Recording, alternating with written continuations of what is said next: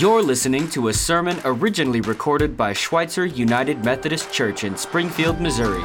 Check us out online at sumc.co. And if this sermon blessed you, be sure to share it with someone else. Thank you so much for listening. Now, on to the message. Jesus has been taking us on a journey through the Gospel of Luke. We've journeyed together since the Advent season. We've looked together at how that Jesus and the Gospel of Luke reminds us that God is always wanting to invite people on this journey. It doesn't matter who we are or what we are or what we've done. God wants us to be on the journey, on the road to Jerusalem and to the New Jerusalem. God uh, reaches out to people who oftentimes are considered on the short end of God's love. God has a way of reaching out to a peasant girl named Mary who becomes the mother of Jesus. God reaches out to lowly shepherds who are the first to see his birth. God reaches out to prodigals along the way, a woman who has sinned months, and a son who's disrespected his father. God has a way of seeing the, the invisible that we do not see. And God has a way of giving a voice to those who are voiceless. And so today, yes, we have reenacted as best we humanly possibly can what it meant to enter Jerusalem and what it meant to be a part of the praise and the thanksgiving that was afforded the one who came in the name of the Lord. Once more, I invite us to look at that story as we look at the cheers that Jesus was given, as we consider the jeers that were directed at him, and we are reminded of the tears that he cried that day, that day when Jesus came to town. For those of you who are able, will you stand with me for the reading of the gospel? From the Gospel of Luke, chapter 19, beginning with verse 28. After telling this story, Jesus went on toward Jerusalem, walking ahead of his disciples. As he came to the towns of Bethphage and Bethany on the Mount of Olives, he sent two disciples ahead. Go into that village over there, he told them. As you enter it, you will see a young donkey tied there that no one has ever ridden. Untie it and bring it here. If anyone asks, Why are you untying that colt? just say, The Lord needs it. So they went and found the colt just as Jesus had said. And sure enough, as they were untying it, the owners asked them, Why are you untying that colt? And the disciples simply replied, The Lord needs it. So they brought the colt to Jesus and threw their garments over it for him to ride on it. As he rode along, the crowd spread out their garments on the road ahead of him. When he reached the place where the road started down the Mount of Olives, all of his disciples, all of his followers began to shout and sing as they walked along, praising God for all the wonderful miracles they had seen. Blessings on the King who comes in the name of the Lord, peace in heaven, and glory in the highest heaven. But some of the Pharisees among the crowd said, Teacher, rebuke your followers for saying things like that.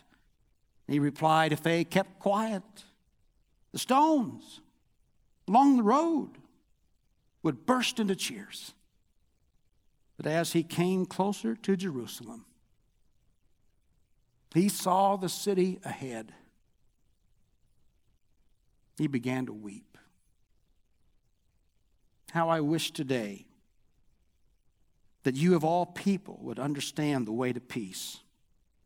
But now it is too late, and peace is hidden from your eyes. Before long, your enemies will build ramparts against your walls and encircle you and close you in on from every side.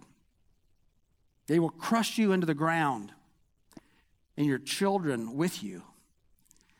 Your enemies will not leave a single stone in place because you did not recognize it when God visited you.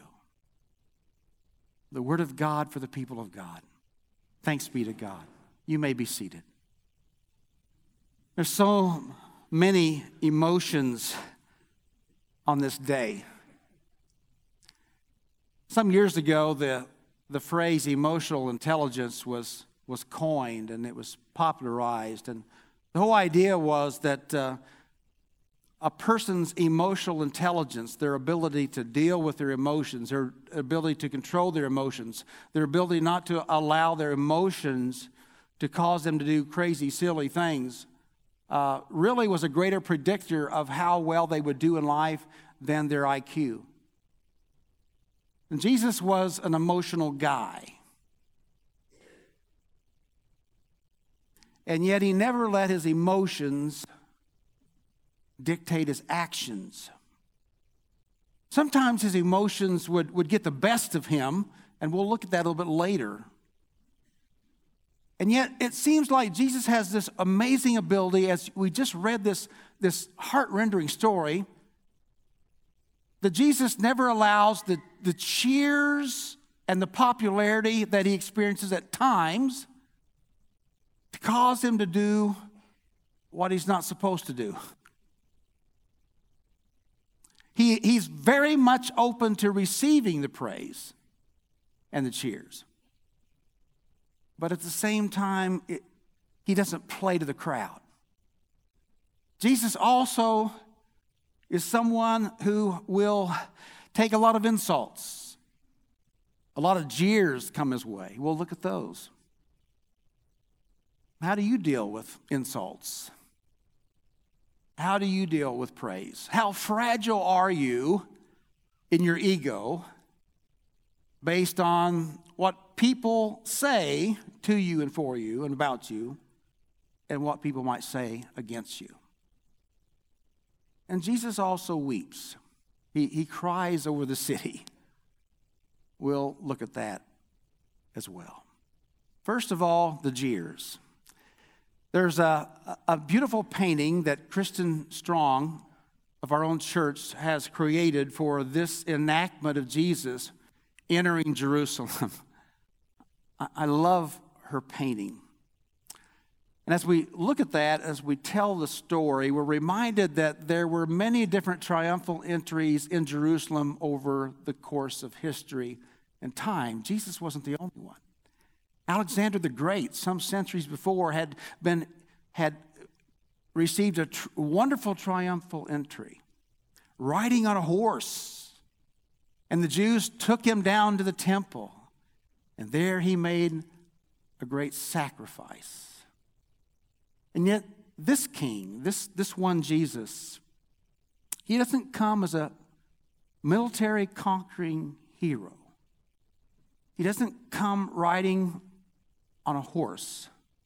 He comes on a lowly colt of a donkey on which no one had ever ridden.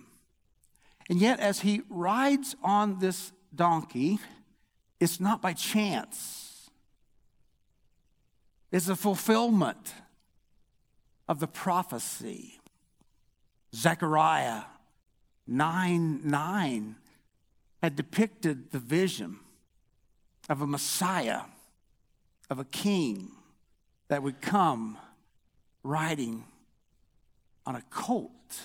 The fact that the colt had never been ridden on was, was homage to royalty. And as Jesus begins to, to, to come toward Jerusalem, there's a band of followers that's there with him. It's not just the people of the city of Jerusalem that are greeting him, it's the people, it's the ragtag bunch of people that he's brought with him from Galilee. It's, it's the poor. It's, it's some of the prostitutes. It's, it's some of the, the lame. It's, it's some of the outsiders. It's, so, some of the folks that he's touched along the way, it's some of the women. It, it's a various group of people. And they, they do what you do for kings and to honor royalty in that day. They, they take their garments and they throw it along the pathway. Although the garments probably weren't all that expensive, because that was part of the lot of the people that Jesus brought with him when he came to town. Now, Jesus had come to town many times. He'd come to town in the various festivals, the pilgrimages, several of them every year. And he certainly had made that trip at the Passover time, where they entered Jerusalem. And there, every family would come and make their sacrifice to God for their sins, where the priest, on their behalf, would take the lamb's blood and pour it. Something like two million lambs might have been slain on any given Passover. But Jesus comes today as a wanted man. He's wanted in many ways. He's wanted as a political Messiah who's going to throw the Romans out. He's wanted as a wanted man where the religious leaders want to kill him. And there are some people who want him simply because they love him. They adore him. And as he comes by, the Hallel song, Psalms are sung, and, and the Hallel Psalms are Psalms 113 and 14 and 15 and 16 and 17 and 18 in your Holy Bible. And they would sing the songs. And from that psalm of Psalm 118, they would cry out, and you could just sense the chanting getting louder. Blessed is he who comes in the name of the Lord. Peace in heaven, in the highest heaven. Maybe it's not unlike a, a great baseball player who steps to the plate and he's the most valuable player, and people just start chanting MVP, MVP, MVP. But you sense the growing intensity as Jesus is entering Jerusalem chanting and cheering him on. What do you cheer about? What do you get excited about? In what ways do you cheer Jesus on in what he's doing in your life, in the world? Well, not everybody's happy with this. Some of the Pharisees are standing there and they've not been happy with Jesus for years now. And they say to him, Teacher, rebuke your disciples. And this is not the first time that, that they would try to silence Jesus. And throughout that week, we, we know of the insults, the jeers that would come Jesus' way. It would come from uh, the soldiers who would mock his deity, who would put a scarlet robe on him and a crown of thorns. It would come from a thief on the cross and hung with him. It would come as he hung on the cross with the insults of the religious leaders hurled at him. You saved others? Come down from the cross if you're God. Why, you can't even save yourself. So, what do you do with insults? I like what Jesus does here,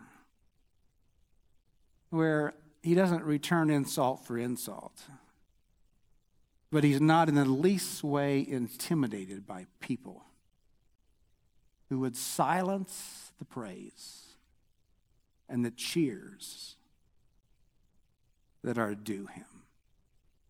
Why, if these are silent, even the stones would cry out. Joshua Rogers is a, is a writer that I follow. I really enjoy receiving his uh, weekly writings. And he recently told a story when his daughter, his five year old daughter, came home from kindergarten. And he was putting her to bed that night. And he knew something was wrong with his little girl. And they said their prayers. And he, he walked out of the room. She said, Daddy, there was a girl that said something mean to me today. And he turned back and he said, Well, what, what did she say? And he had to ask her several times. He had to coax it out of her. Until finally she said, Well, she, she said I was fat. Roger says he couldn't believe it. Uh, the name calling, it starts pretty young in life. And he said he, uh, he went back to his daughter and he reassured her she wasn't fat. But he recognized that even a pep talk wasn't enough. Um, it just, there was something else needed beyond just a hug that he gave her as well. And so he said, Let's pray. So he knelt down with her and he prayed, Jesus, I want you to dig deep down into my, my girl's heart. I want you to pull out that toxic word that's been said against her. I want you to pull it out. And, sweetheart, I want you to take that word that Jesus is pulling out of your heart, and I want you to hold out your hands. And I want you to just see that word put in your hands. And then they got up. Whoops. he didn't have a robe on at the time. They got up. And they went over to the window. And he opened up the blinds. We're just going to throw that window, we're going to throw that word out the window. We're going to give that word to Jesus. And they went back they were going to pray. I want you to pray for that girl in your own words. And I think he did something that was really amazing. I think what we need to do with our children and our grandchildren is not just give them rhymes and memorize praying, but let them make up their own prayers. And she prayed for that little girl, basically to say, Jesus, help her to be nice. Roger said he thought it was so important for her to pray that prayer because she would not live in a spirit of judgment or resentment toward that girl, but also not live in any sense of inferiority as well. I think that's just a wonderful example of what we can do at any age with the insults that come our way. What do you do with the jeers? What do you do with your woundedness? Whether it's woundedness that you carry around with you still as a child that you got, because there's the wounded child inside, or what do you do with maybe uh, a wound that you just got yesterday? And you give them to Jesus, knowing that with his stripes, we are healed. And there's the tears. You know, Jesus uh, winds his way around the Mount of Olives and he, he gets this panoramic view of, of Jerusalem. And as he sees Jerusalem, he begins to cry, he begins to weep. Now, Jesus, throughout the gospel, he reflected oftentimes emotions He wept at, G- at Lazarus' tomb because he was in deep angst of the, of the havoc that death does to the human family. He, he got angry at times. He would clear the temple out because of what they were doing to the poor. Uh, that's not, that's not it. We're not ready for that yet, please, thanks. He would uh, be joyful when people understood, when people got it. He could be playful's children. He knew the abandonment uh, of what it felt like to be forsaken on the cross. Jesus was someone who was able not to stuff his emotions, but to express them and to let them out. So, in this scene at this moment, Jesus weeps over Jerusalem. Why does he cry? Now, let's look at the reasons. You know, he, he wept because there were people who misunderstood his mission. They thought he was there to drive Caesar out rather than see him as the personal Savior the one that would be delivering us from our sins from the inside out. Uh, he wept over the religious leaders who were so harsh and hardened, who knowingly rejected him, some even knowing who he was. He wept certainly over what the Romans were going to do just 40 years later. They ravaged Jerusalem, they leveled it. And the writings of the historian Josephus say as much. Jerusalem was destroyed as a city. But I think more than anything else, Jesus wept because they didn't get it. They didn't recognize that God had visited them through him. I read this week that we've got the first image of a black hole. How many different millions or trillions of light years away is this black hole? And scientists say, in looking at the image that was captured, it is 6.5 billion times the size of our sun. Now, think about that just a little bit with me. Millions or trillions of light years away, a black hole is seen. And that black hole is 6.5 billion times the size of our sun.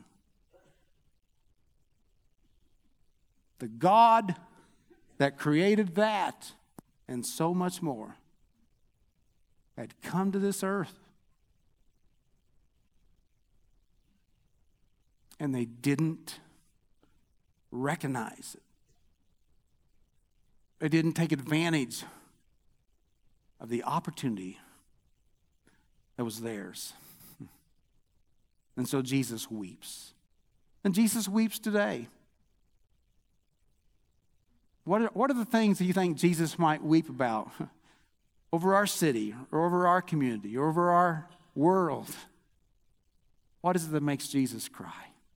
I know this dates me, but I think Johnny Cash said it best some years ago when he wrote these words and sung these words about the man in black. I wear the black for the poor and the beaten down, living in the hopeless, hungry side of town. I wear it for the prisoner who has long paid for his crime but is, there, but is there because he's a victim of the times.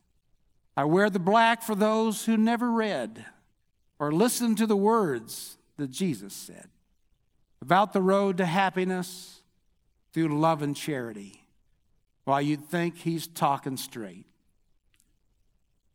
to you and me. So Jesus, Jesus cries.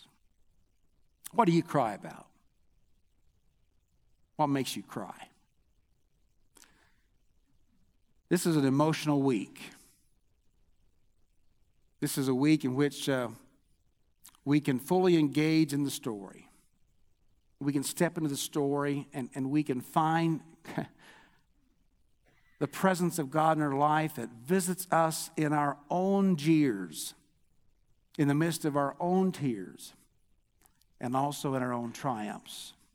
Tonight we, we have the Seder meal, and if you've registered, that's going to be a, a meaningful time where we step into the Passover event, not just of the Exodus, but of the new covenant that Jesus establishes. On Thursday night or Wednesday, we have fasting and prayer. On Thursday night is Maundy Thursday, where we engage in the Last Supper ourselves. On Friday, the day we call Good Friday, we'll gather in the Outreach Center in one of two different times at six or seven, just to come beneath the cross. And then next Sunday, Resurrection Day. Oh, there's nothing like Easter. But you can't enjoy the sweetness of Easter unless you've gone and eaten the bitter herbs of the Passover, unless you've been to the cross. I hope you journey this way intentionally through this holy, passionate, emotional week. There was a little girl that was crying in church.